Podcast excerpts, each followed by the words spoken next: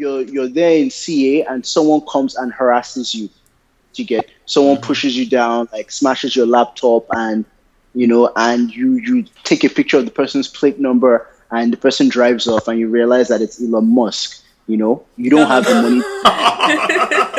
no, I'm just like I'm just trying to give a figure that we can all relate to.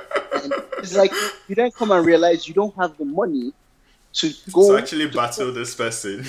Yes, and so literally, if you look at it in this that sense, legalist is actually helpful. No matter how controversial it seems or looks, it at least gives you a fighting chance that I know if somebody sees this, maybe the person is a a crusader for justice or just mm-hmm. somebody who feels like I can put in one million dollars into lawyers and get twenty million in damages back. You know, mm-hmm. something like whether you're doing it for investment or this thing, at least you have a little bit more of a fighting chance.